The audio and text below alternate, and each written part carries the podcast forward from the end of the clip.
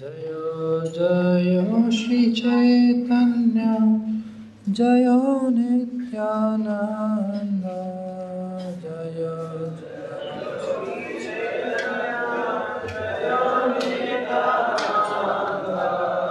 जय जय श्री चैतन्य जय नित्यानन्द।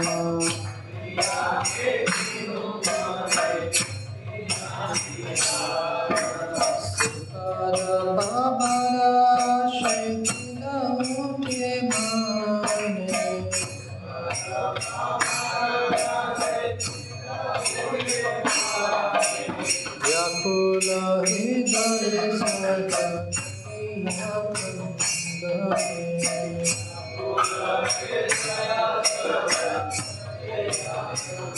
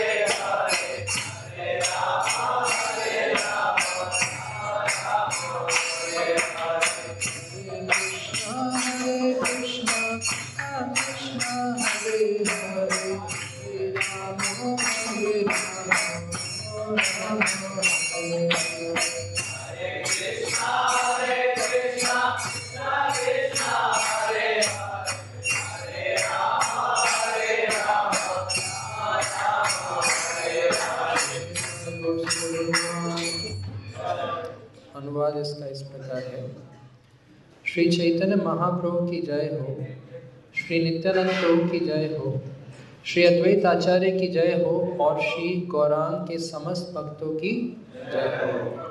कृपा करके सब मिलकर मुझ पर करुणा कीजिए, मुझ जैसे अधम पतित जीव से घृणा मत कीजिए। मैं इस निष्कर्ष पर पहुँचा हूँ कि तीनों लोकों में आपके चरण कमल के अतिरिक्त और कोई आश्रय स्थान नहीं है। उन श्री चरणों की प्राप्ति के लिए मेरा मन अति दुखी होता है और व्याकुल होकर मेरा हृदय भर जाता है, अतः मैं सदैव रोता रहता हूँ। उन श्री चरणों को कैसे प्राप्त करूँ, इसका भी ज्ञान मुझे नहीं है, और ना ही मैं अपने गुरुदेव शिला लोकनाथ गोस्वामी के चरण कमलों का स्मरण कर पाता हूँ। हे प्रभु, आप सर्वाधिक दयालु हैं, अतः अपनी कृपा दृष्टि से एक बार मेरी ओर देखिए, एवं इस नरोत्तम के हृदय के अज्ञान के अंधकार को दूर करिए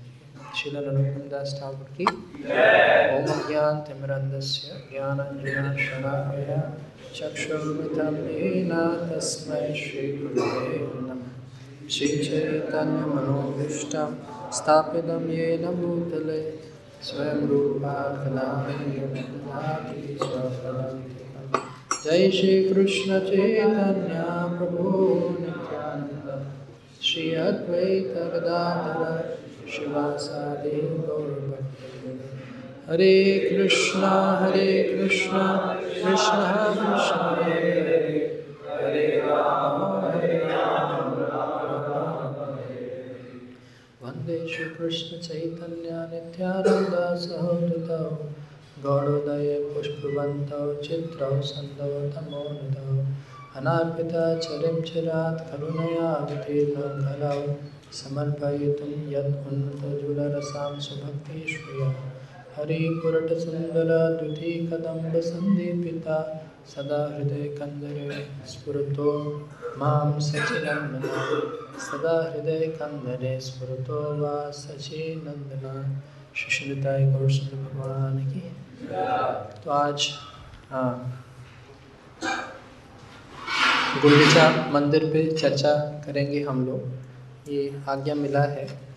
तो वरिष्ठ भक्तों से जो यहाँ पे उपस्थित अभी सब लोग नहीं हैं और सभी वैष्णवगण से हम लोग कृपा की याचना करते हैं कि अपने शुद्धिकरण, आपकी प्रसन्नता और आपके भक्ति में प्रगति में सहयोग देने के लिए कुछ चर्चा आज हम कर सकें। तो गुंडीचा मंदिर के बारे में एक श्लोक है जो मैं चाहूँगा कि शुरुआत में हम लोग जैसे भागवतम क्लास में करते हैं तो हम लोग रिपीट कर सकते हैं ये जो श्लोक है। आप यहाँ पे देख रहे हैं स्क्रीन पे। श्री श्रीगुण्डिचा मन्दिरमात्मवृन्दे।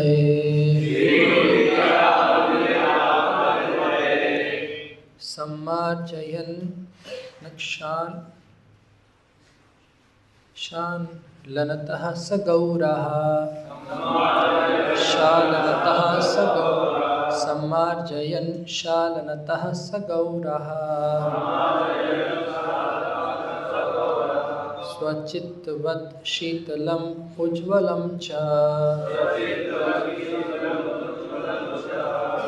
स्वचित्तवत् शीतलम् उज्ज्वलं च। कृष्णा उपवेश चकारः। कृष्ण उपवेश औपयिकं चकारः। श्रीगुण्डिचा मन्दिरमात्मवृन्दे। सम्मार्जयन् शालनतः स गौरः। स्वचित्तवत् शीतलम् उज्ज्वलं च। कृष्ण उपवेश औपयिकं चकारः। एक दो डिवोटीज रिपीट कर सकते हैं।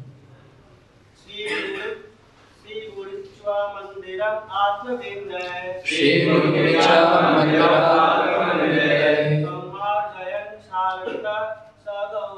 सम्मार्जयन् शालनतः स गौरः स्वचित्तवत् शीतलम् उज्ज्वलं च। कृष्ण उपवेश औपयिकं चकार श्रीगुण्डिचा मन्दिरम् आतुर्वन्दे श्रीगुण्डिचा मन्दिरमात्मवृन्दे मार्जयन् शालितं सगोरा सम्मार्जयन् शरणतः सगौरवः चित्तवत् शीतलम् उज्ज्वलं च। स्वचित्तवत् शीतलम् उज्ज्वलं च। कृष्णोपवेशोऽव्ययकं चकार।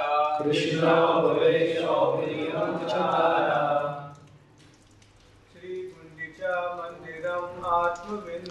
श्रीकुण्डिचा मन्दिरमात्मवृन्दे सम्मार्जनं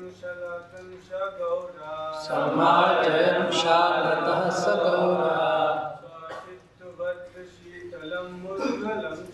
स्वचित्तवत् शीतलम् उज्ज्वलं च कृष्णोपवेशोऽप्रियं माता जी से बोलिए माता जी बोलना चाहेंगे।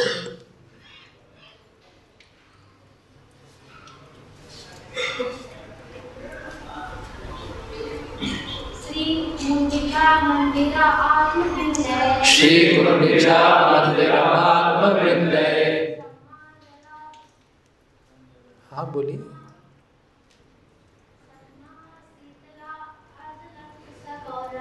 समार्जयन् शारदतः सकौरः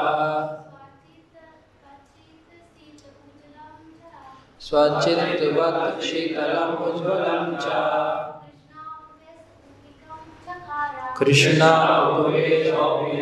चकार और कोई प्रयास करना चाहेंगे?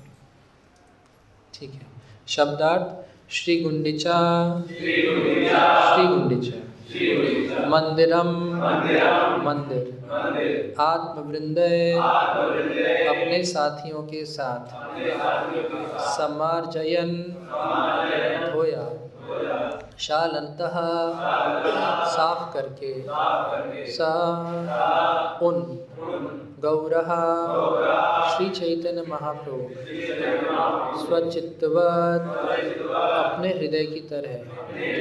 शीतलम, शीतल, उज्ज्वलम, उज्ज्वल, च, तथा कृष्ण, भगवान श्री कृष्ण के उपवेशे बैठने के लिए। औपयिकम योग्य चकार बनाया। अनुवाद श्री प्रभुपाद जी के द्वारा। श्री चैतन्य महाप्रभु ने अपने भक्तों और संगियों के साथ गुंडीचा मंदिर को धोया तथा उसकी सफ़ाई की और इस तरह उन्होंने मंदिर को अपने हृदय के ही समान शीतल तथा उज्जवल बना दिया, जिससे वह श्री कृष्ण के बैठने के लिए एक अनुकूल स्थान बन सका। आप पीछे रिपीट कर सकते हैं। श्री चैतन्य महाप्रभु ने अपने भक्तों और संगियों के साथ गुंडीचा मंदिर को धोया। तथा उसकी सफ़ाई की। और इस तरह उन्होंने मंदिर को अपने हृदय के ही समान शीतल तथा उज्जवल बना दिया, जिससे वह श्री कृष्ण के बैठने के लिए एक अनुकूल स्थान बन सका। एक तरीके से ये जो पास टाइम है कुंडिचा मंदिर का, उसका जो एसेंस है, वो यही है कि किस तरह से हम लोग अपने हृदय को क्या बना सकें? शीतल तथा उज्जवल और उस उज्जवल और शीतल हृदय में भगवान क्या कर सकें? प्रवेश कर सकें। तो यही इस पास टाइम का एक तरह से लक्ष्य है। तो इसको हम चर्चा करेंगे। पहले ये जो पुस्तक है, श्री जगन्नाथपुरी, है ना? आप देखेंगे, सर्वसाक्षी प्रभु ने बहुत अच्छा पुस्तक ये कंपाइल किया है। आप लोग भी देख सकते हैं। बाद में कभी या तो मायापुर में भी मिलेगा, दिल्ली में भी ये रहता है अवेलेबल बहुत डिटेल में जगन्नाथपुरी के सारे स्थानों के बारे में अच्छा विवरण है। शास्त्रों से भी इसमें कोटेशंस डाले हैं। तो उससे हम पढ़ने का प्रयास करेंगे। थोड़ा गुंडीचा मंदिर के बारे में। तो श्री मंदिर श्री मंदिर कौन सा है? जगन्नाथपुरी को क्या बोलते हैं? श्री मंदिर। कि उत्तर पूर्व उत्तर पूर्व मतलब नॉर्थ ईस्ट साइड है आपका। दिशा में ढाई किलोमीटर की दूरी पर यह विशेष मंदिर है। कितना दूर है? तो रथ यात्रा कितना डिस्टेंस ट्रेवल करता है? ढाई किलोमीटर जाता है ना? महाराज इंद्रदुम्न ने इसी स्थान पर, जिसे पूर्व समय में महावेदी कहा जाता है, इसका गुंडीचा मंदिर स्थान को पहले क्या बोला जाता था? महावेदी। यहाँ पर एक हज़ार अश्वमेध यज्ञों को किसने किया? महाराज इंद्रदुम्न ने किया था। जैसे आप लोगों ने प्रभु जी बता भी रहे थे कि अश्वमेध यज्ञ किए थे, उन्होंने किसको? भगवान जगन्नाथ जी की प्रसन्नता के लिए हज़ार अश्वमेध यज्ञ किए थे। और यहाँ ही दारू, या लकड़ी का लट्ठा के द्वारा भगवान जगन्नाथ, बलदेव एवं सुभद्रा के विग्रहों का निर्माण किया गया था। जगन्नाथ बलदेव सुभद्रा महारानी अभी हैं आपके श्री मंदिर में, पर उनका जो निर्माण किया गया था, वो कहाँ पे किया गया था? ये इसको सुंदरांचल भी बोलते हैं। एक नीलांचल है और क्या है? गुंडीचा मंदिर को क्या बोलते हैं? सुंदरांचल। ये वृंदावन है और जगन्नाथ मंदिर क्या है? द्वारका। ये भाव तो रथ यात्रा आप कहाँ से ले जाते हैं? द्वारका से कृष्ण को कहाँ ले जाते हैं? वृंदावन ले जाते हैं। इसी कारण यह स्थल भगवान जगन्नाथ का जन्म स्थल है। जगन्नाथ जी का जन्म स्थल कौन सा है? गुंडीचा मंदिर। गौड़िया वैष्णव इसे सुंदरांचल के नाम से संबोधित करते हैं। श्री जगन्नाथ जी की जय। सुष्मिता है गौर सुंदर भगवान की जय।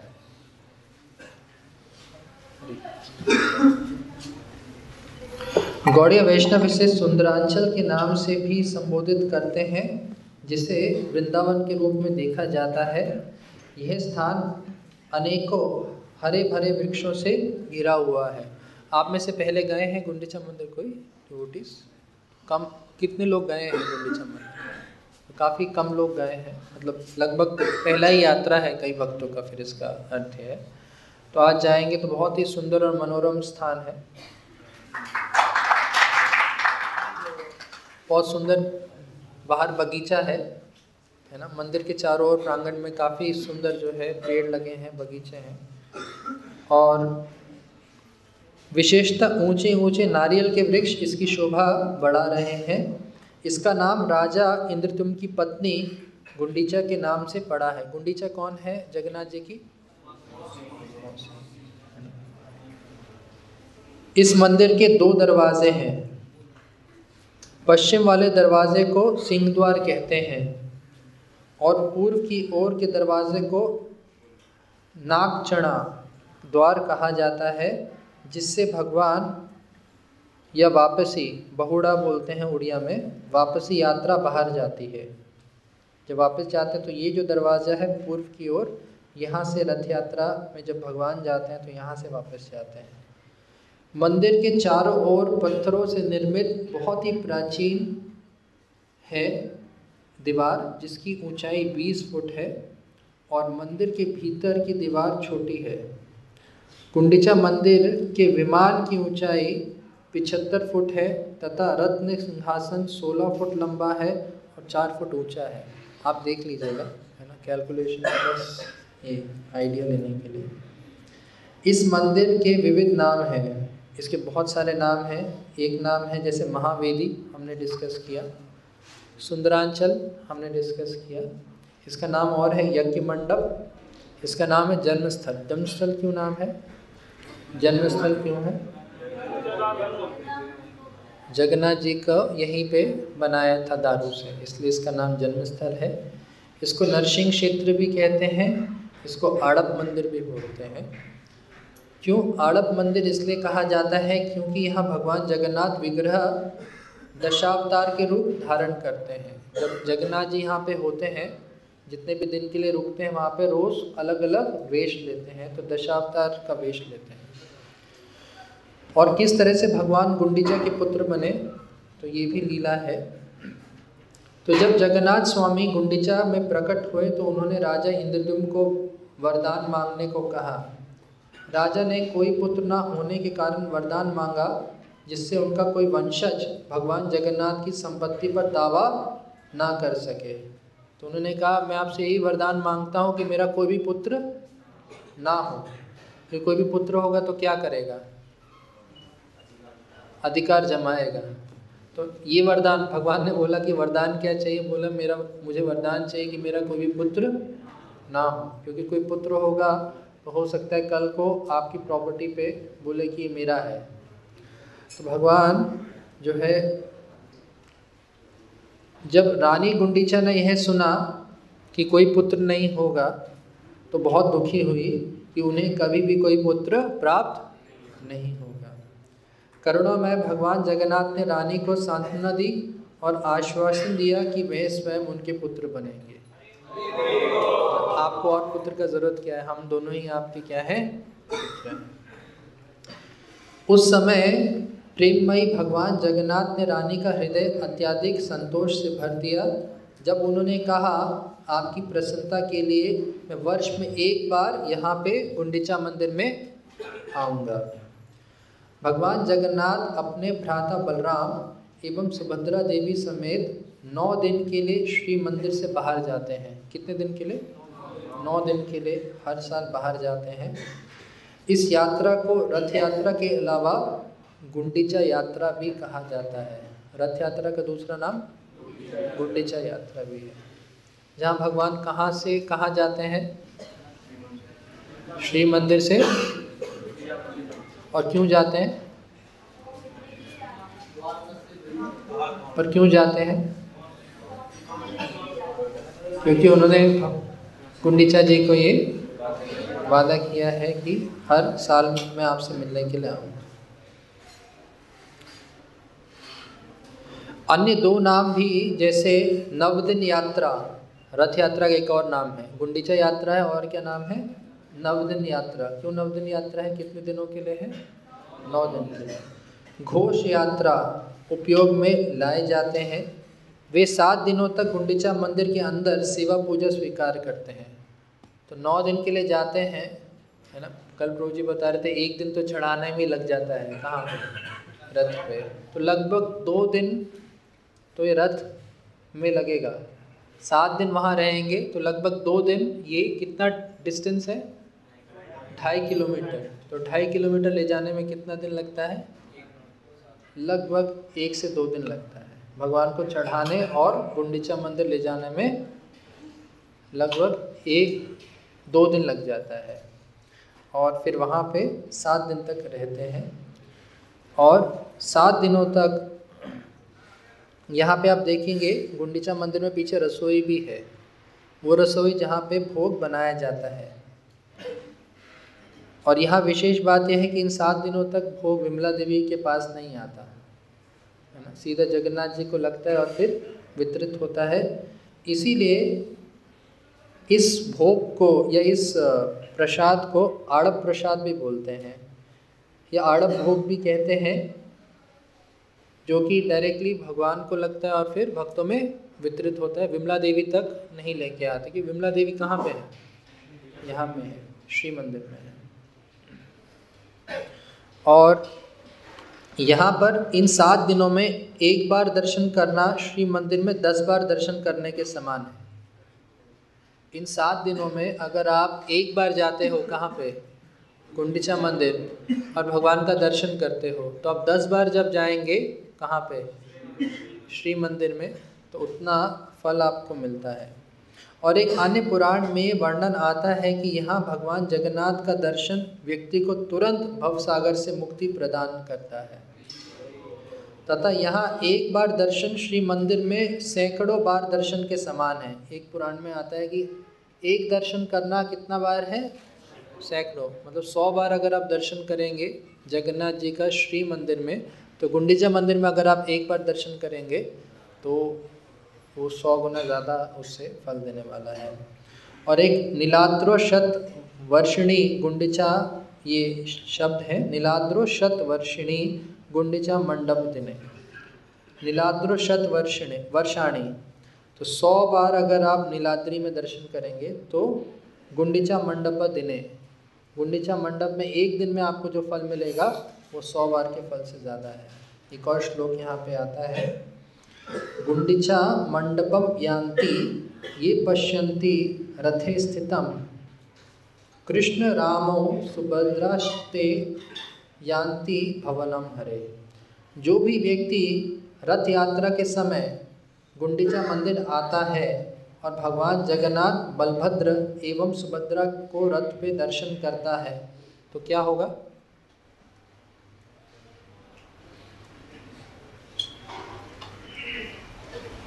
तब वह भगवान हरि के भवन में जाता है।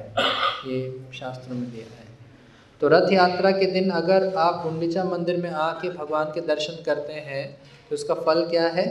कि आप भगवान हरि के भवन में जाते हैं। और ये पश्यन्ति तदा कृष्णम सप्ताहम मंडपे स्थितम हरिनाम च सुभद्राम च विष्णुलोकम व्रजंती च। जो भी व्यक्ति गुंडीचा मंडप में सात दिनों तक स्थित भगवान जगन्नाथ के दर्शन करता है, तब वह तुरंत वैकुंठ को प्राप्त करता है। तो ये महत्व है श्री गुंडीचा मंदिर का। तो अब एक बहुत सुंदर लीला है, चैतन्य लीला। गुंडीचा मंदिर का सफ़ाई और इससे शिक्षाएँ क्या है, उस पर हम थोड़ा चर्चा करेंगे। तो यहाँ कुछ प्यार है। मैं चाहूँगा कि आप ध्यानपूर्वक देखें।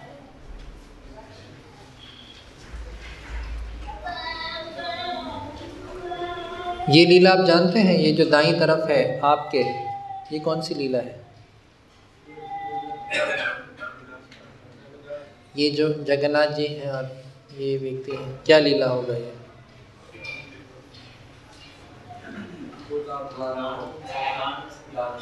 हाँ? अच्छा व्यक्ति कौन है?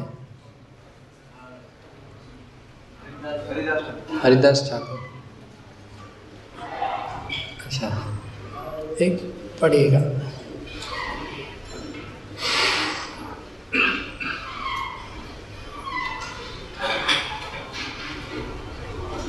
क्या है?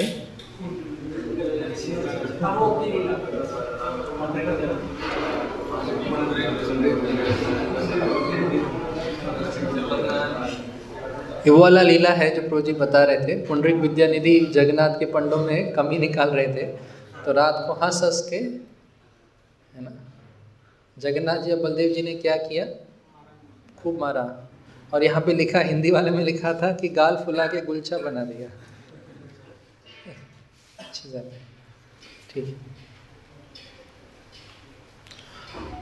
तो ये चैतन्य चरितामृत का मध्य लीला है और इसमें चैप्टर बारह है। और यहाँ से हम इसको हाँ। पीछे आपको दिख पा रहा है ये? ये दिख मुश्किल है। फिर भी आ, आप सुनिएगा ध्यान से है ना? क्योंकि हम इतना भी समय नहीं रहेगा कि रिपीट कर पाए। तो ए ए मत नाना रंगे दिन कत गेला, जगन्नाथ रथ यात्रा निकटे हैला। तो इस तरीके से कई दिन निकले और जगन्नाथ जी का रथ यात्रा क्या आया? निकट आया। प्रथमे ही काशी मिश्रे प्रभु बोलाइला पाछड़ा पात्र सार्वभौमा बोलाओ अनिला। तो जब रथ यात्रा पास आने लगा तो चैतन्य महाप्रभु ने किसको बुलाया? सबसे पहले काशी मिश्र को बुलाया। फिर पड़ीछा पात्र। पड़ीछा पात्र क्या है? उड़िया में कोई है यहाँ उड़ीसा से? पड़ीछा पात्र कौन होता है? ये सुपरिटेंडेंट है। एक तरीके से जो एडमिनिस्ट्रेटिव हेड है, जो पूरे जगन्नाथ मंदिर का कार्यभार संभालते उनको क्या बोलते हैं? पड़ीछा पात्र। और तीसरे कौन किसको बुलाया? सार्वभौम सार्वभौम भट्टाचार्य को बुलाया। तो इन तीन लोगों को बुलाया।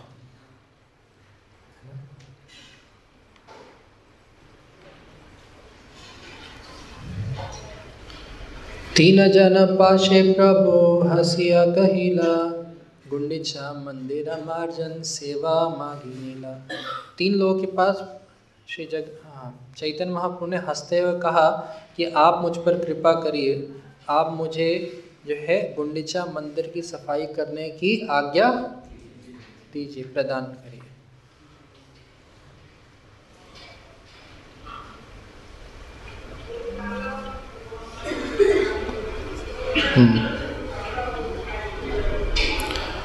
आचार्य आचार्यादि भक्त करे। ये मुश्किल है ऐसे कर पाना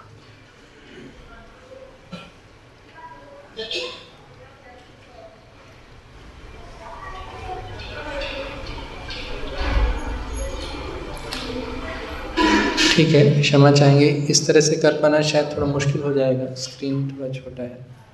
तो हम लोग उस जो लोग आगे देख पाएँगे, ठीक है। पीछे के लोग आप सुनिएगा ध्यान से।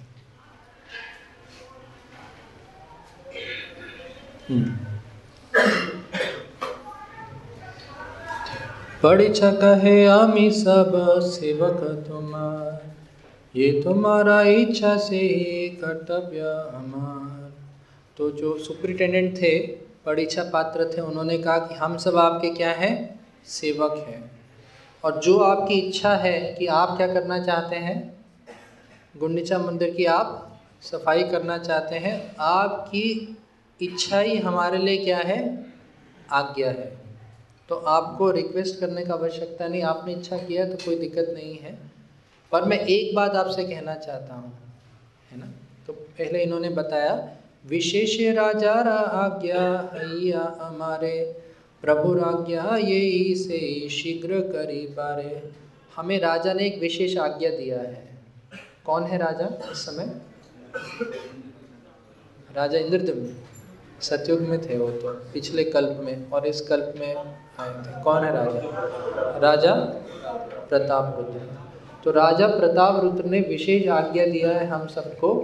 कि जो भी चैतन्य महाप्रभु की इच्छा हो, उसे क्या करना है? शीघ्र ही आपको पूरा करना है, चैतन्य महाप्रभु की इच्छा को। ये आज्ञा है राजा प्रताप रुद्र का। पर एक आपसे निवेदन है, क्या निवेदन है? तुम्हारा योग्य सेवा नहीं, मंदिर मार्जना। एक लीला कर, ये तुम्हारा मन।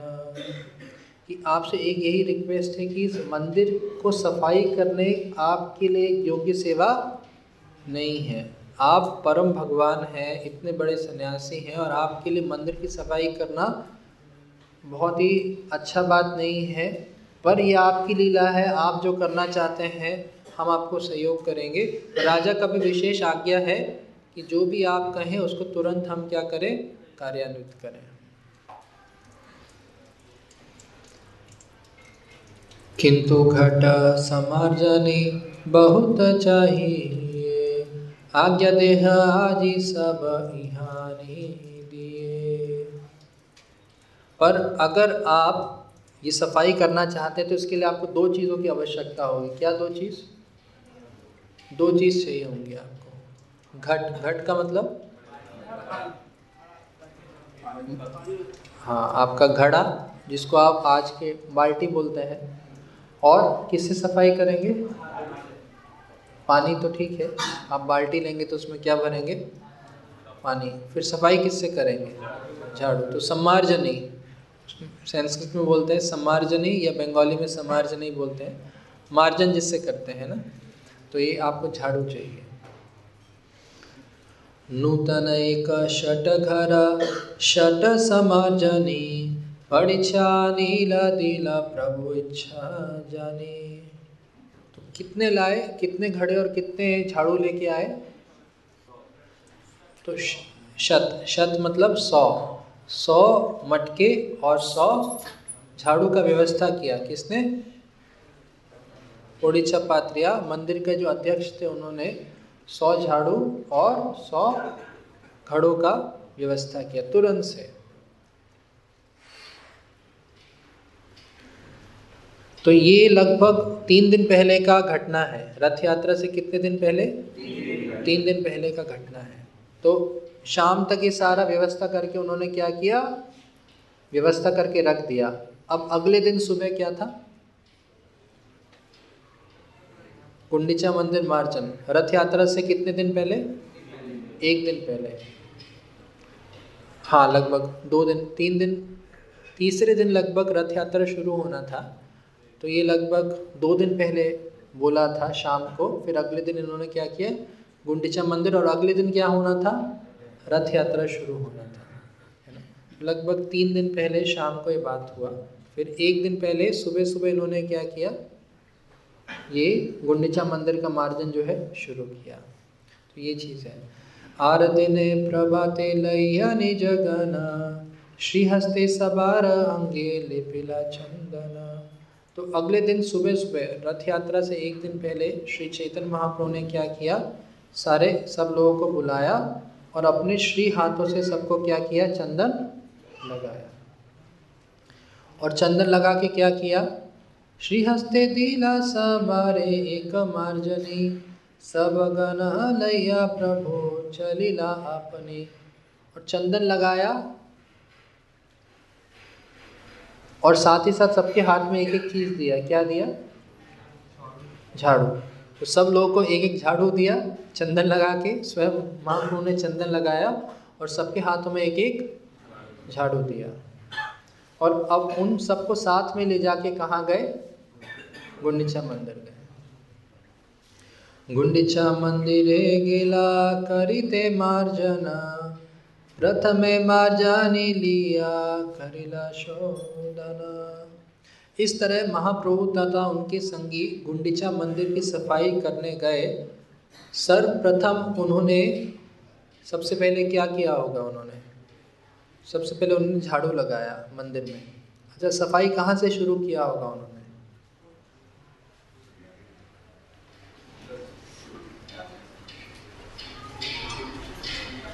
तो ये भी दिया है।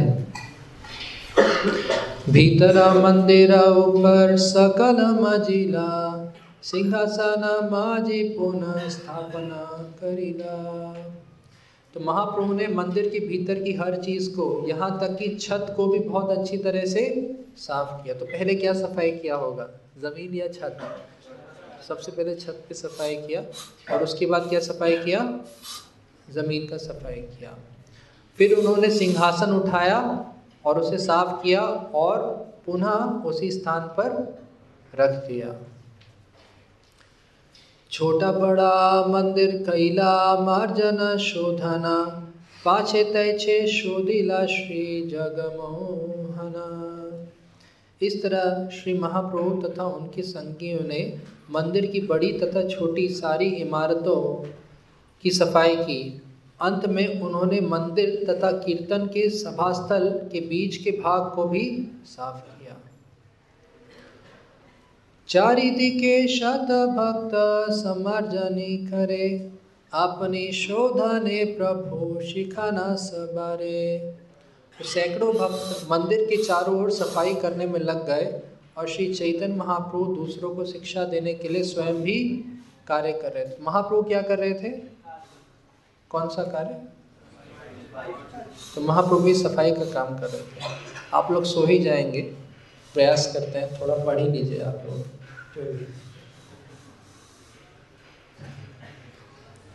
प्रयास हैं। प्रेमोल्लास से शोधन, आप साथ में करें, बोलिएगा। प्रयास करें है ना? प्रेमोल्लास से लयेना कृष्ण भक्त कृष्ण करे करे पढ़िए कोई पढ़िए एक एक माइक है किसी के पास? कॉर्डलेस माइक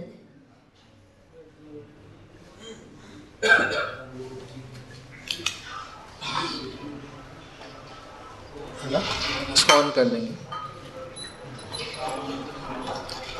ठीक है, जिसके हाथ में तब तक वो पढ़ ले। चैतन्य महाप्रभु ने अत्यंत उल्लसित होकर सारे समय कृष्ण नाम का उच्चारण करते हुए मंदिर को बुहारा और धोया। इसी तरह सारे भक्त कीर्तन करते जाते थे और अपना अपना कार्य कर रहे थे। तो मंदिर को धोते समय क्या कर रहे थे? अब क्लास थोड़ा चेंज कर देते हैं, अब आप लोग लेंगे, मैं सुनूँगा। अब इसको चेंज कर रहे हैं। अब आप स्पीकर है और मैं ऑडियंस हूँ। अभी आपने किया मेरे साथ और मैं आपके साथ वही अब आप लोग बोलेंगे और हम सुनेंगे, है ना? फ़ील्ड चेंज कर दिया। क्लास फ्लिप कर दिया। और इस तरह भक्त भी कीर्तन करते जाते। तो भक्त लोग क्या कर रहे थे? भक्त लोग कीर्तन कर रहे थे। क्या करते हुए सफ़ाई करते हुए और क्या नाम का उच्चारण कर रहे थे? चैतन्य महाप्रभु? नेक्स्ट धूली धूसर तनु देखिते शोभना कहाँ कहाँ अश्रु जले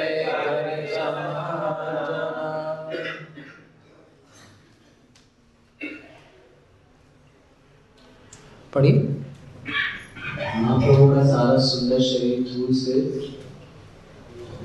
दूषित था इससे वह और भी दिव्य रूप से सुंदर लगने लगने लगा था। मंदिर की सफ़ाई करते हुए कभी कभी महाप्रभु के आँसू आ जाते और कहीं कहीं तो उन्होंने उन्हीं आंसुओं से ही धुलाए महाप्रभु को ज़्यादा पानी का आवश्यकता नहीं होता था, क्योंकि पानी का सप्लाई था अपने आँसू से। नेक्स्ट भोग मंदिर शोधन करी, शोधिला प्रांगना। सकल वास क्रमे करिला शोधना इसके बाद जहाँ अर्चन विग्रह का भोजन रखा जाता था उस स्थान की सफ़ाई की गई। तत्पश्चात आँगन साफ़ किया गया और तब एक एक करके सारे रिहायशी मकान साफ़ किए गए। तो अभी सफ़ाई किससे कर रहे हैं? झाड़ू से है ना? तृणधूली झिंकुर सब एकत्र करिया। बहिर्वास लैया फैलाए बहिर करिया। श्री चैतन्य महाप्रभु ने एक धूल तथा बालू के कणों को एक स्थान पर एकत्र किया और फिर अपने वस्त्र में बांधकर उन्हें बाहर ले जाकर फेंक दिया। एक अनाउंसमेंट है। हरे कृष्ण कुछ युवतियों का नाम है पीछे खड़े हो जाएँगे। प्रशांत प्रभु दक्षिणगढ़ सेंटर देख रहे हैं। प्रशांत प्रभु दूसरे हैं आई टी बेस के सर खड़े हो जाए अजीत प्रभु खड़े हो जाइए कहाँ गए? है नहीं। रजित प्रशांत प्रभु दूसरा जो अभिमन्यु प्रभु जय श्री श्रीनाथ उदय सुधवानी की जय। भगवान की अभिमन्यु प्रभु। अमित प्रभु अमित प्रभु। हाँ। चिंटू प्रभु।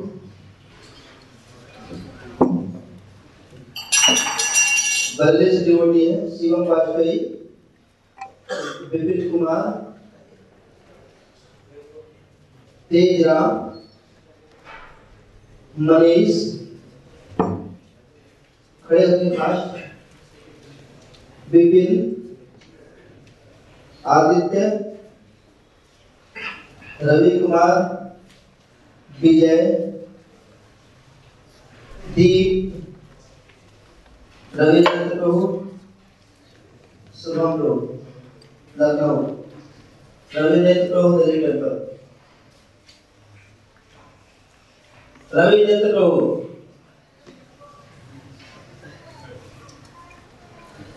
आप लोग यहाँ पर भगवान के मंदिर के पास चलिए अरे सॉरी सॉरी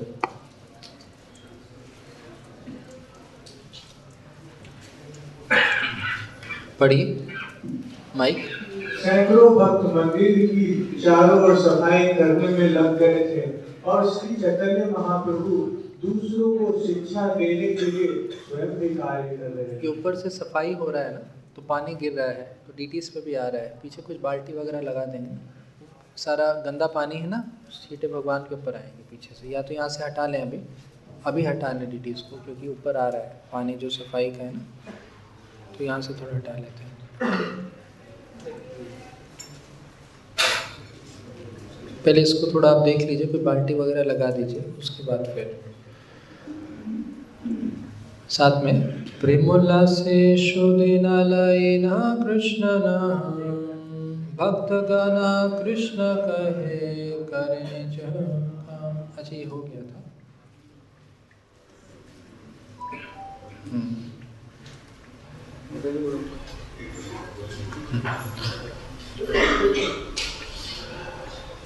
मत भक्त गना करी निज वासे तृण धूलि बहिर फैलाय परम हरिषे। पढ़िए।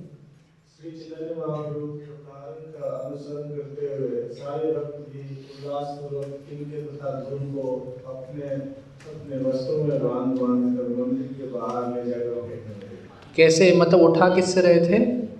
अपने ही वस्त्रों से उठा रहे थे। प्रभु कहे के कत अब बोलिए साथ में। प्रभु कहे के कत कई अच्छा समार जाना। तृण धूलि देखी ले जानी बा परिक्षमा मैं केवल यह देखकर कि कितने कि कितने तथा धूल बाहर से बाहर ले जाकर ढेर लगाया गया है। बतला सकता हूँ कि आप लोगों ने कितने परिश्रम किया है और कितना अच्छी तरह से मंदिर की सफ़ाई की है। जैसे एक शब्द होता है फलेन परिचित है। तो महाप्रभु ने कहा कि कितना मिट्टी आप ले गए हैं बाहर, उससे बता सकता हूँ कि आपने कितना मेहनत किया है। सबरा छेटाना बोझा एकत्र करीला। बोलिए। सबरा छेटाना बोझा एकत्र करीला। है ते प्रभु हैला क्या मीनिंग है इसका? कोई गेस कर सकता है?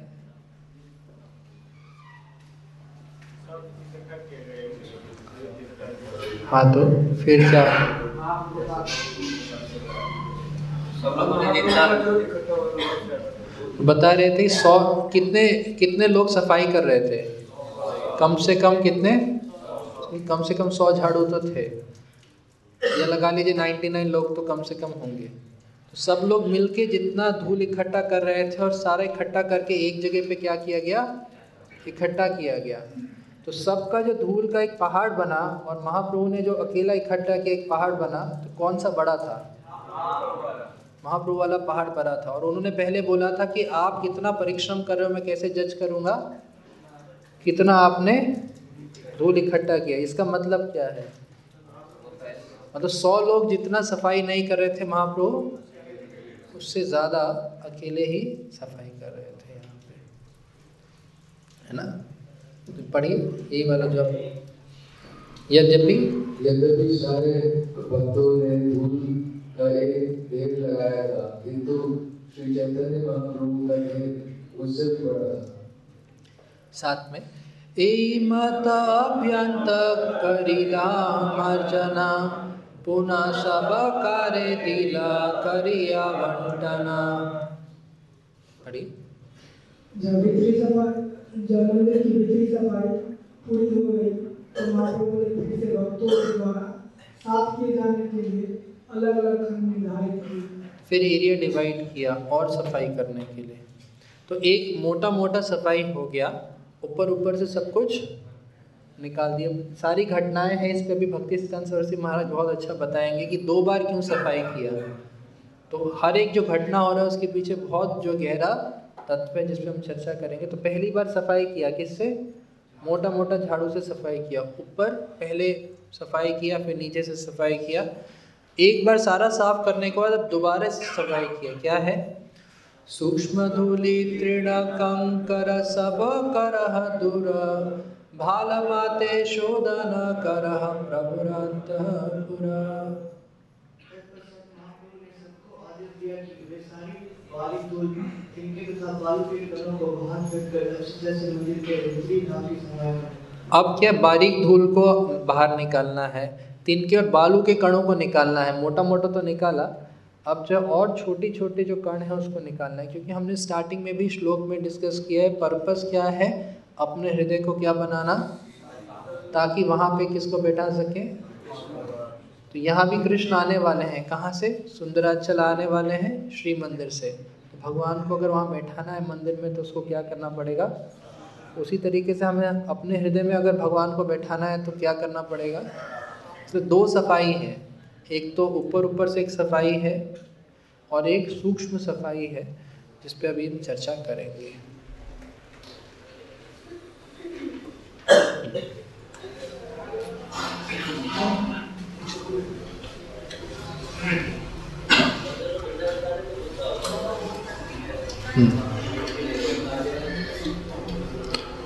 सब वैष्णव लैया यबे दुई बार शोधिला देखी महाप्रभु रमने संतोष हरिला। और श्री चैतन्य महाप्रभु। सारे वैष्णवों मंदिर की दोबारा सफ़ाई कर ली तो श्री चैतन्य महाप्रभु सफ़ाई देकर अत्यंत प्रसन्न हुए हाँ। आगे। अरशत जल शत घटे जल भरी रथ में लैया आछे काल अपेक्षा करी। अब किससे शुरू करें सफ़ाई? पढ़ी जब मंदिर बुहारा जा रहा था तो लगभग 100 व्यक्ति जल से भरे घड़े लिए तैयार खड़े थे। और उनमें से पानी फेंकने के महाप्रभु के आदेश की प्रतीक्षा कर रहे थे अब पानी से सफ़ाई शुरू करना है। जलान बलिया बे महाप्रभु कहिला, तबे शत घट आने प्रभुर आगे दिला। जब महाप्रभु ने बोला कि जल लेके आओ तो सौ घड़े महाप्रभु के आगे तुरंत से भक्तों ने रख दिए, तैयार थे। पथ में करीला प्रभु मंदिरा प्रक्षालना ऊर्ध्वभित गृह मध्य सिंहासना। पढ़ी इस तरह श्री चैतन्य महाप्रभु ने पहले मुख्य मंदिर धोया और तब छत दीवारें फर्श सिंहासन तथा कमरे के भीतर के अन्य वस्तुओं को परिभाषित तो छत से शुरुआत किया। पहले छत धोया उसके बाद दीवार धोया फिर फर्श और सिंहासन का सफ़ाई किया। खापरा भरिया जल ऊर्ध्वे चलाइला। से जले ऊर्ध्व शोधी भित्ति प्रक्षालिला श्री चैतन्य महापुरुष स्वयं तथा उन्हें सारे भक्त छत पर जल फेंकने लगे।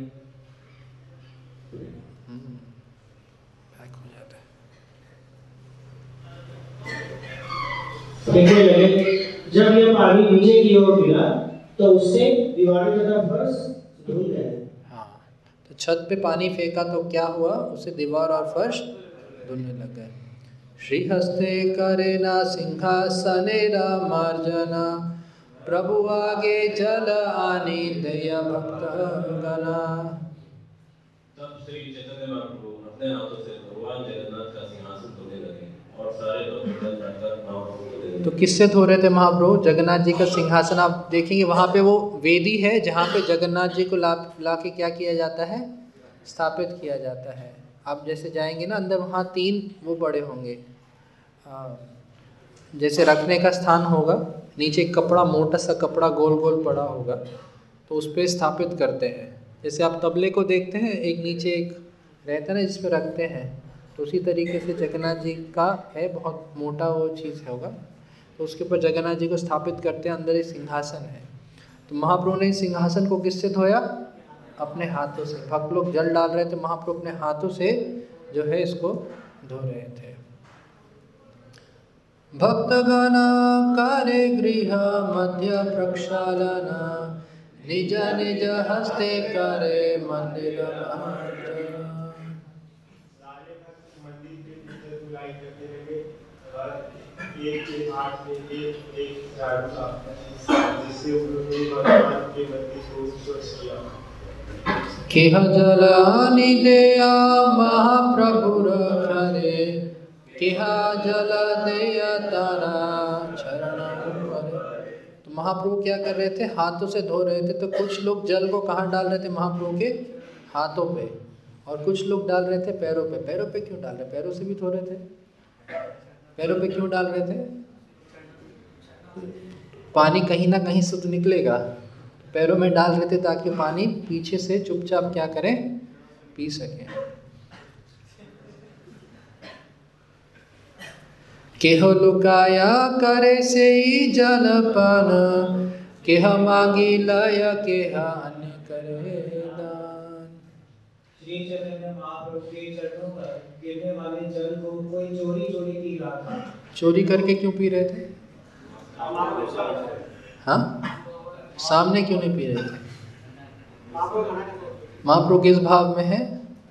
भक्त के भाव में है। और मंदिर में भगवान के सामने कोई किसी व्यक्ति के चरणों का जल पिए, क्या है एक तरीके से बहुत बड़ा किसी का बढ़ाई करना ही भगवान के सामने एक अपराध होता है ये तो चलो चरणों का जल पीना तो बहुत बड़ा अपराध है। तो महाप्रभु का भाव भक्तों का भाव था तो इसलिए चुपचाप भक्तों को क्लियर है भगवान है पर चुपचाप पीछे से क्या कर रहे थे? जल पी रहे थे। आगे। कोई उस जल को मांग रहा था और कोई उस जल का दान कर रहा था।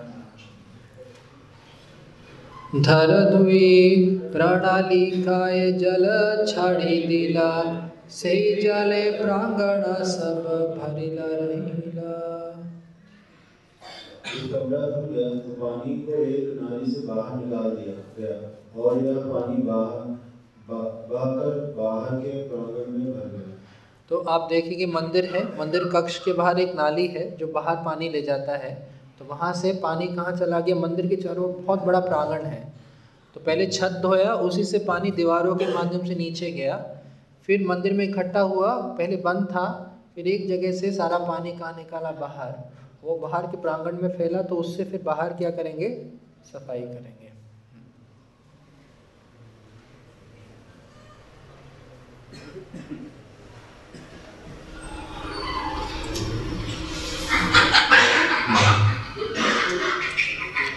निज वस्त्रे कैला प्रभु गृह समर्जन महाप्रभु निज वस्त्रे माजिला सिंहासन। महाप्रभु ने अपने वस्त्रों से कमरों को पहुँचा और अपने वस्त्रों से सिंहासन को चमकाया। तो किससे साफाई कर रहे थे महाप्रभु? अपना ही जो उत्तरी होता है आप देखिए महाप्रभु एक उत्तरी पहनते हैं ना तो अपने वस्त्रों से क्या कर रहे थे वो? धो रहे थे हाथों से धो रहे थे अपने वस्त्रों से धो रहे थे और सिंहासन को उन्होंने उसी से चमकाया। षट घट जल हैला मंदिर मार्जना मंदिर शोधिला कैला ये न निज मना। कमरे की सफ़ाई के बाद भक्तों के मन कमरों की ही तरह निर्मल गए। कमरों की सफ़ाई के बाद भक्तों के मन?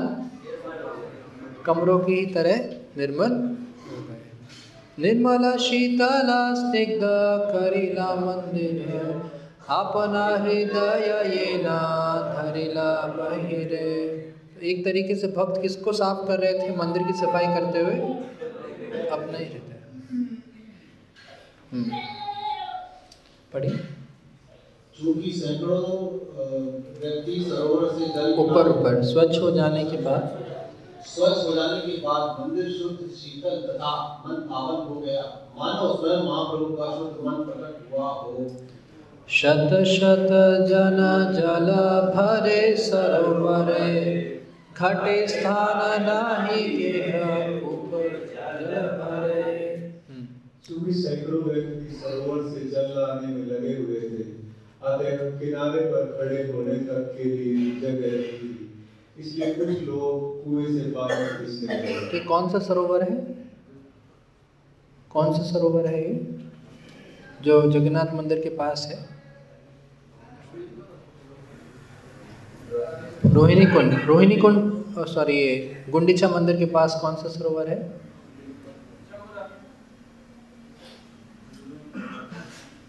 इंद्रजुम सरोवर। पीछे की तरफ़ आप देखेंगे नरसिंह मंदिर है, वहाँ से आप जाते हैं, आज शायद दर्शन करेंगे, है ना? इंद्रजुम सरोवर है। इंद्रजुम सरोवर ही नाम है उसका, जो पीछे बना तो पीछे की तरफ़ सरोवर है, जगन्नाथ गुंडीचा मंदिर के पास इंद्रजुम सरोवर है। तो वहीं से जो है क्या कर रहे थे? पानी भर रहे थे। पानी, वहाँ इतना भीड़ हो गया कि खड़े होने का जगह नहीं था तो कहाँ से पानी ले रहे थे? कुएँ से पानी ले रहे थे। पूर्ण कुंभ लैया ऐसे शत भक्त गना, शून्य घट लैया या हे जना।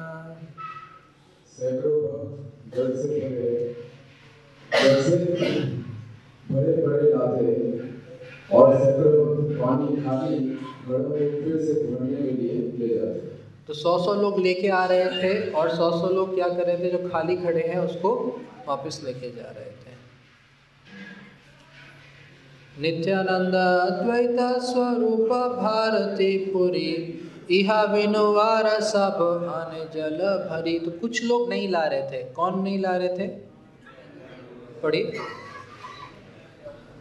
नित्यानंद प्रभु अद्वैताचार्य स्वरूप दामोदर ब्रह्मानंद भारती तथा परमानंद पुरी को छोड़कर सारे लोग घरों में पानी भरकर लाने में व्यस्त थे। इनको क्यों नहीं लाने को बोल रहे थे? सीनियर डिवोटीज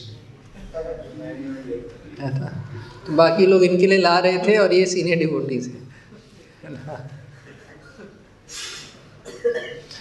घटे घटे ठेकी कत घट भंग गेला। शत शत घट लोके तहा आइला लोगों की परस्पर टकरा जाने से अनेक घड़े टूट गए और सैकड़ों लोगों को पानी भरने के लिए नए घड़े लाने पड़े। केवल सौ घड़े नहीं थे रेगुलर एक क्या हो रहा था? सप्लाई हो रहा था। जल भरे धर धोया करी हरि ध्वनि। कृष्ण हरि ध्वनि बिना आर नहीं सुनी। तो चाहे वो जल भर रहे थे, धो रहे थे, या कुछ भी कर रहे थे, वो एक ही शब्द बोल रहे थे, क्या? हरि ध्वनि बोल रहे थे, है ना? और कुछ भी नहीं बोल रहे थे। जब वो मंदिर मार्जन कर रहे थे तो लोगों के बीच में एक ही बात होता था। क्या बात होता था? कृष्ण। कुछ भी बात करना था दो ही शब्द बोलते थे, क्या? कृष्ण कृष्ण। जैसे हम बता रहे कृष्णा कृष्णा कही करे घटेरा प्रार्थना। कृष्णा कृष्णा कही करे घट समर्पण। तो किसी को घड़ा चाहिए तो क्या बोलते थे? और किसी को घड़ा देना होता था तो क्या बोलते थे? तो यही है। और कोई बात नहीं होता था। ये यही कहे से ही कहे कृष्ण नाम। है कृष्ण नाम हैला संकेत सब कामे पढ़ी? जब किसी को कुछ कहना होता तो वह कृष्ण नाम का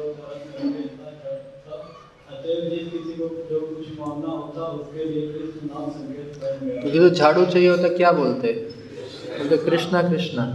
को घड़ा चाहिए होता, घड़ा देना होता, एक ही शब्द बोल रहे थे, क्या है? कृष्ण का नाम। ये। प्रेम वेशे प्रभु कहे कृष्ण कृष्ण नाम। एकले प्रेमावेशे करे शत जने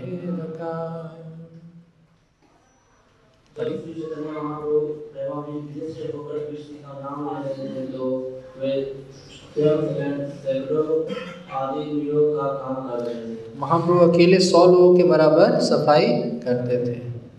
शत हस्ते करे नयन शालन प्रतिजन पाशे यही करना ऐसा प्रतीत होता था मानो श्री महाप्रभु एक सौ हाथों से धुलाई कर रहे हैं। वे हर भक्त के पास एक बार यह शिक्षा देने के लिए पहुँचते कि काम किस तरह करना चाहिए। और कोई अच्छा काम करता तो महाप्रभु क्या करते थे उसका? प्रशंसा करते थे। भाल कर्म देखी तारे करे प्रशंसना मने ना मिली लो करे पवित्र भत्सना तो अगर कोई अच्छा काम करता था, उसका क्या करते थे? प्रशंसा करते थे और कोई अगर ढीला होता तो क्या करते थे? उसकी प्रताड़ना करते थे।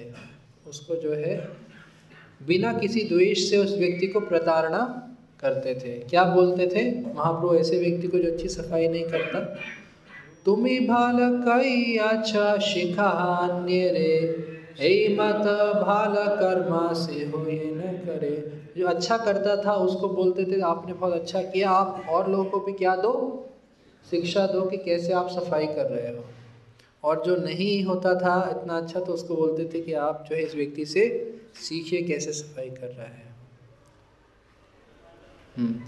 एक था सुनिया सबे संकुचित हैया।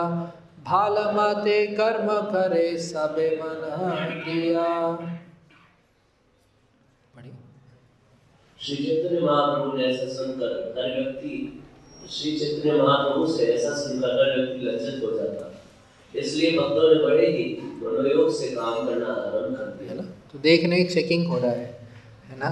जो भी हम सेवा कर रहे हैं उसका मॉनिटरिंग हो रहा है। महाप्रभु चेक कर रहे हैं कितना सफ़ाई किया है, क्या कर रहे हैं और आके खुद सुपरवाइज कर रहे हैं महाप्रभु। तो इसलिए सब लोग बड़ी सावधानी से सफ़ाई करने लगे। और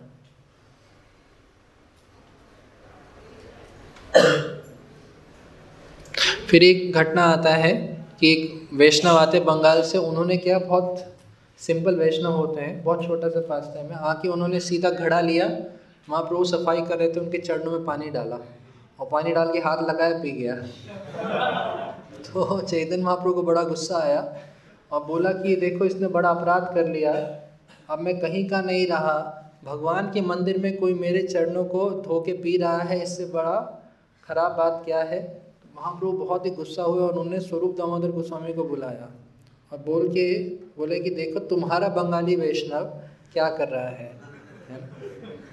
तो ये बोला, महाप्रभु ने।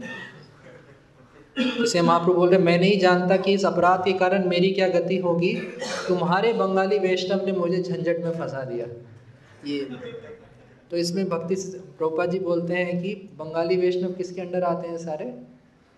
स्वरूप दामोदर गोस्वामी के अंडर आते हैं। सारे बंगाली वैष्णव में सबसे प्रमुख कौन है?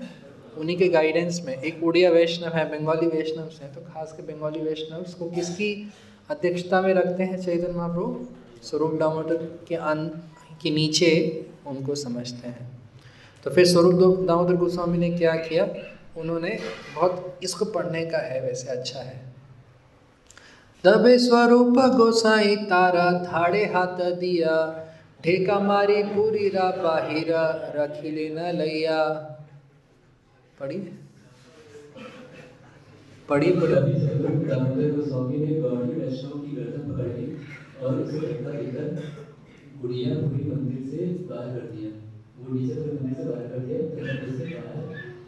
तो गला पकड़ते हैं ना तो ऐसा हाथ पकड़, गला पकड़ के बाहर ले गए। पर ऐसा और अंदर आके फिर क्या किया? क्षमा मांगा। किसके लिए? उस वैष्णव के लिए क्षमा मांगा। महाप्रभु हृदय में बहुत खुश थे। पर क्योंकि भक्त का जो है महाप्रभु किरदार निभा रहे हैं, भक्त के भाव में है इस कारण उन्होंने गुस्सा बाहर से किया, पर अंदर से काफ़ी संतुष्ट थे। बहुत सिंपल वैष्णव था। तो इस तरह से ये घटना हुआ। अब एक हम तात्पर्य पढ़ना चाहेंगे, जो बड़ा तात्पर्य है, और एक तरह से पूरी जो है इस लीला का एक तरह से निचोड़ है। ये प्रोपा जी का तात्पर्य, जिसमें वो शिला भक्ति सिद्धांत सरस्वती महाराज का जो तात्पर्य है उसको काफ़ी हद तक दे रहे हैं। ये उन्हीं का ही है ये एक तरह से भक्ति सिद्धांत सरस्वती महाराज का ही टीका है। मैं चाहूँगा आप ध्यान से सुनिएगा। एक तरह से पूरा एसेंस है अभी तक हमने जो डिस्कस किया है ना? हम्म, तात्पर्य पढ़िए। कोई जो भी पढ़ी बहुत स्पष्ट पढ़िएगा गुंडीचा मंदिर की सफ़ाई के विषय में टीका करते हुए श्री भक्ति सिद्धांत सरस्वती ठाकुर कहते हैं श्री चैतन्य महाप्रभु जगत गुरु के रूप में स्वयं यह शिक्षा दे रहे थे कि किस तरह मनुष्य को शुद्ध तथा शांत हृदय में पूर्ण पुरुषोत्तम भगवान का स्वागत करना चाहिए। तो कैसा हृदय होना चाहिए? अगर भगवान को बुलाना है, शुद्ध और शांत होना चाहिए। तो हमें भगवान को बुलाना है तो सबसे पहले हृदय को क्या करना पड़ेगा? शुद्ध और शांत। यदि कोई चाहता है कि कृष्ण उसके हृदय में विराजमान हो तो सर्वप्रथम उसे अपने हृदय को निर्मल बनाना चाहिए। जैसा कि श्री चैतन्य महाप्रभु ने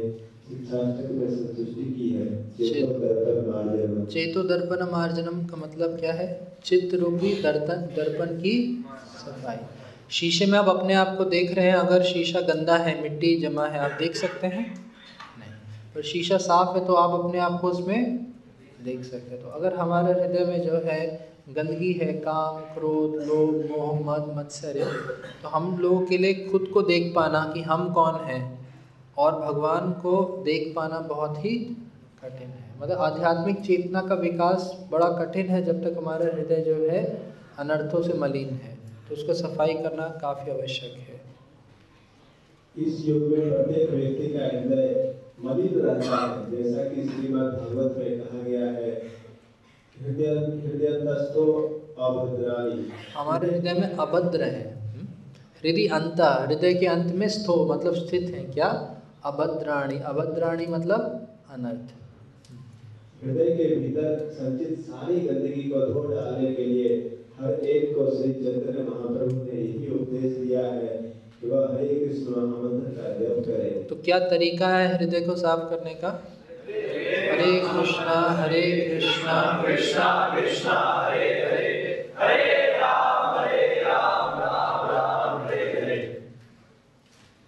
इसका पहला परिणाम यह होगा कि हृदय स्वच्छ हो जाएगा चेतो दर्पण मार्जनम इसी तरह श्रीमद् भागवत में भी इस कथन की पुष्टि हुई है। आप साथ में बोलिए सब लोग। श्रृणवता स्वकथा कृष्णा पुण्य श्रवण कीर्तना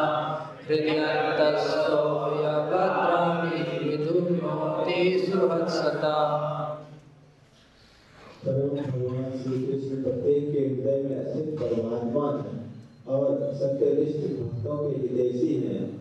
भगवान कृष्ण की शिक्षाएँ ध्यानपूर्वक सुने तथा कीर्तन किए जाने पर शुभ होती है। कैसे सुनना है? और कीर्तन कैसे करना है? ध्यानपूर्वक।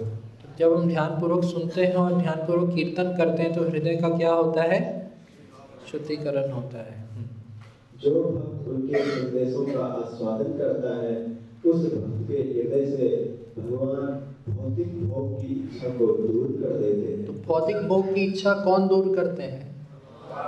ये बहुत क्लियर होना चाहिए। कीर्तन करने से हम नहीं दूर करते। हम लोग जब भक्ति करते हैं तो इससे किसको प्रसन्न करते हैं? और हमारा आध्यात्मिक प्रगति का कारण किसकी कृपा है? मतलब हमारी माला से भगव हमारी माला से हम एडवांस नहीं करते। हम माला करते हैं किस लिए? भगवान को। प्रसन्न करने के लिए, उनकी कृपा को आकर्षित करने के लिए। भगवान की कृपा से हम आध्यात्मिक प्रगति, कई बार भक्त लोग सोचते हैं कि हम अपने प्रयास से आध्यात्मिक प्रगति कर रहे हैं। फिर ऐसे लोग क्या होते हैं डिवोटिस फ्रस्ट्रेट भी होते हैं। क्यों? क्योंकि वो सोचते हैं कि मैंने किया तो ये होना चाहिए।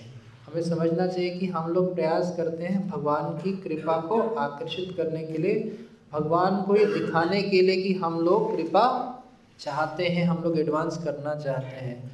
भगवान प्रसन्न होते हैं, कृपा देते हैं, हृदय शुद्ध होता है और हम आगे प्रगति करते हैं। तो ये क्लियर होना चाहिए, है ना? हम लोग प्रयास कर रहे हैं भगवान की प्रसन्न करने के लिए और हम लोग प्रयास करें भगवान को प्रसन्न करने के लिए, हम लोग प्रयास करें भगवान की कृपा को आकर्षित करने के लिए। तो ये बहुत ज़रूरी है बहुत महत्वपूर्ण सिद्धांत है। यदि भक्त चाहता है कि उसका हृदय स्वच्छ बने तो उसे भगवान श्री कृष्ण की महिमा का श्रवण और कीर्तन करना चाहिए। श्रीमताम स्वकथा कृष्ण यह सरल विधि है। कृष्ण स्वयं हृदय को स्वच्छ करने में सहायक होंगे क्योंकि वे पहले से वहाँ विराजमान हैं। तो हृदय में कौन है? कृष्ण ऑलरेडी परमात्मा के रूप में हम सबके हृदय में हैं। तो अगर वो देखते हैं कि हम सिंसियरली आगे बढ़ने का प्रयास कर रहे हैं तो कृष्ण क्या करते हैं? हमारे हृदय को साफ़ करने में सहयोग करते हैं। कृष्ण चाहते हैं कि वे हृदय के भीतर विराजमान रहें और वे निर्देश देना चाहते हैं। किंतु मनुष्य को अपने हृदय को उसी तरह स्वच्छ रखना होगा जिस तरह महाप्रभु ने गुंडीचा मंदिर को स्वच्छ रखा था। तो भगवान का स्वभाव है। है ना? भगवान का स्वभाव है वो चाहते हैं कि वो हृदय के भीतर विराजमान हो। तो ये बहुत अच्छा बात है कि भगवान की ही इच्छा है कि आपके हृदय में भगवान विराजमान हो और आप उनके मार्गदर्शन में कार्य करें। भगवान का क्या है? इच्छा एक राजा का क्या इच्छा होता है? प्रजा उसके हिसाब से चले। तो ये स्वभाव है भग, ये भगवत्ता है नेचर है। भगवान का नेचर है। बिना प्रजा के राजा हो सकता है। तो भगवान का स्वभाव ही है, ये नेचर है। जैसे जीवात्मा का नेचर होता है, भगवान का दास, जैसे भगवान का नेचर क्या है, स्वभाव क्या है कि जीवात्मा उनकी बातें सुने और उनके मार्गदर्शन के अनुसार। तो आप भी जितने आतुर हैं, भगवान को हृदय में लाने के लिए उतने ही भगवान आतुर हैं। किस लिए? आपके हृदय में बैठने के लिए। तो दोनों तरफ़ से है। ऐसा नहीं कि आप लाना चाहते हो, भागना चाहते हैं, ऐसा नहीं, वो भी आना चाहते हैं। इसलिए कहते हैं कि अगर आप भगवान की तरफ़ एक कदम लेंगे तो भगवान आपका तरफ़ दस कदम लेंगे। तो ये चीज़ है। बस फाइव अभी कर आगे। अतएव भक्त को अपना हृदय उसी तरह निर्मल बनाना होगा, जिस तरह महाप्रभु ने गुंडीचा मंदिर को निर्मल बनाया था। इस तरह मनुष्य को शांति मिल सकती है और उसकी भक्ति समृद्ध हो सकती है। हम सब किसकी तलाश में है? सुख और शांति। तो अगर हम अपने हृदय को निर्मल बनाएँगे तो तुरंत से हमें क्या मिलेगा? हम बाहरी चीज़ों में सुख ढूँढने का प्रयास करते हैं और बाहरी चीज़ों से हम अपने आप को शांत करने का प्रयास करते हैं। पर जितना भी हम इन चीज़ों के पीछे भागते हैं, हम देखते हैं कि हमारी अशांति बढ़ रही है। तो शांति अगर हमें चाहिए, जैसे बताया था प्रभु जी ने, है ना, कि नैश कर्मम कर्म्यम परमम सुखम। इच्छा ही क्या है वास्तविक में? अशांति का कारण है। कोई अगर भगवान की तरफ़ जो है आँखें कर ले और कोई भक्ति के माध्यम से शांति और सुख पाने का प्रयास करे तो तुरंत से उसको सुख और शांति का अनुभूति होता है, जो कि ढूंढ रहा है वो बाहरी चीज़ों में। यदि हृदय में कोरा करकट बालू के कण खरपतवार या धूल भरी हो अर्थात अन्याभिलाष हो तो उसमें पूर्ण पुरुषोत्तम भगवान को नहीं बिठाया जा सकता। जिस हृदय में इच्छाएँ हैं भगवान को प्रसन्न करने को छोड़ के उस हृदय में भगवान को बैठाया? जबकि भगवान बैठना चाहते हैं पर फिर भी वो आ नहीं सकते जब तक उस हृदय में जो है गंदगी भरा है। हृदय को सकाम कर तार्किक ज्ञान। योग और तथा कथित ध्यान के विभिन्न प्रकारों से प्राप्त समस्त भौतिक इच्छाओं से स्वच्छ रखना होगा। और स्वच्छ रखना होगा। होगा का मतलब क्यों बोल होगा? तो ये इवेंट नहीं है। आपने परफेक्शन पा लिया। परफेक्शन पाना एक इवेंट ये कांस्टेंट एफर्ट है। आप परफेक्ट हो सकते हैं आज के दिन ही, कुछ समय के लिए। और कुछ समय बाद फिर क्या हो सकते हैं हम लोग? वापस से अपनी इच्छाओं के पीछे जा सकते हैं। हो सकता है कीर्तन सुनते सुनते सुनते हुए हम इसको पा जाएँ, वो स्टेट को, और अच्छा लगे। फिर तुरंत से हम बाहर जाएँ कुछ भौतिक इच्छा आए, दोबारा से क्या है? तो परफेक्शन कोई एक इवेंट नहीं है। ऐसा नहीं, एक समय आएगा और परफेक्ट हो जाएँगे, उसके बाद कभी आप नीचे नहीं आ सकते। कभी भी हम केयरलेस होंगे तो दोबारा से हम लोग क्या कर सकते हैं? वहाँ से स्खलित हो सकते हैं उस, वो जो पद है। तो हमेशा यहाँ पे बोल रहा है कि हमें स्वच्छ रखना होगा। बाह्य प्रयोजनों से रहित करके स्वच्छ रखना होगा, जैसा कि श्री रूप गोस्वामी कहते हैं, अन्याभिलाषिता, शून्यम ज्ञान कर्म आदि अनावृतम दूसरे शब्दों में किसी तरह का बाह्य मंतव्य नहीं रहना चाहिए। मनुष्य को भौतिक उन्नति ज्ञान द्वारा भगवान को समझना सकाम इत्यादि का प्रयास नहीं करना चाहिए। ये सारे कार्य भगवान के नागानुगा प्रेम के सहज विकास के विरुद्ध है। जीवन ही हृदय में ये उपस्थित होते हैं, समझिए कि हृदय मलिन हो जाता है।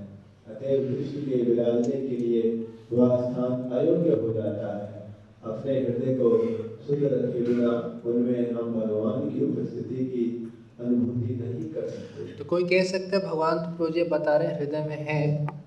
तो फिर लाने को क्यों बोल रहे हैं? तो हृदय में है, पर क्योंकि हम उनकी अनुभूति नहीं कर पा रहे तो एक तरह से नहीं होने के ही समान है।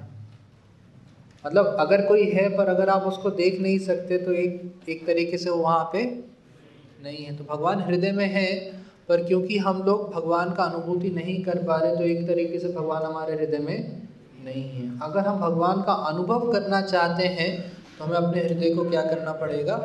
शीतल। भौतिक जगत का भरपूर भोग करने की इच्छा को भौतिक इच्छा कहते हैं।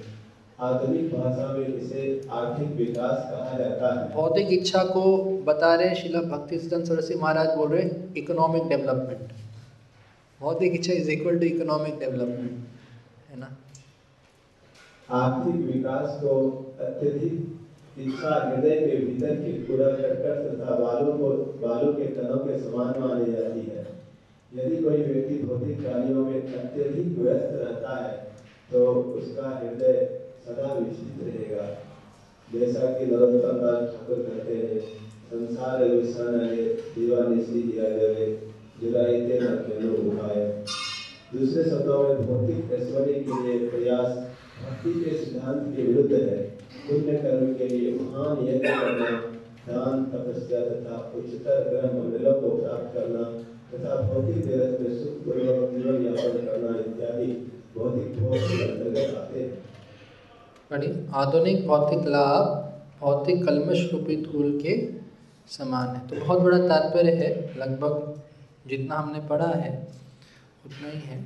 तो बस इसका एक एंड में हम लोग एक देख लेते हैं। हम्म, श्री चैत इस लीला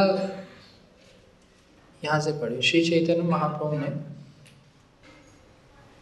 श्री चैतन्य महाप्रभु ने अपने व्यवहारिक कार्य से हमें बतलाया कि किस तरह अपने हृदय को स्वच्छ नहीं ऊपर से सबसे ऊपर से। श्री चैतन्य महाप्रभु ने हमें ने हमें व्यवहारिक उपदेश देने के लिए ही मंदिर को दो बार सफ़ाई की तो दो बार सफ़ाई किया है ना? क्यों? पढ़िए। उनके द्वारा की गई दूसरी सफ़ाई अधिक पूर्ण थी। इस हैं।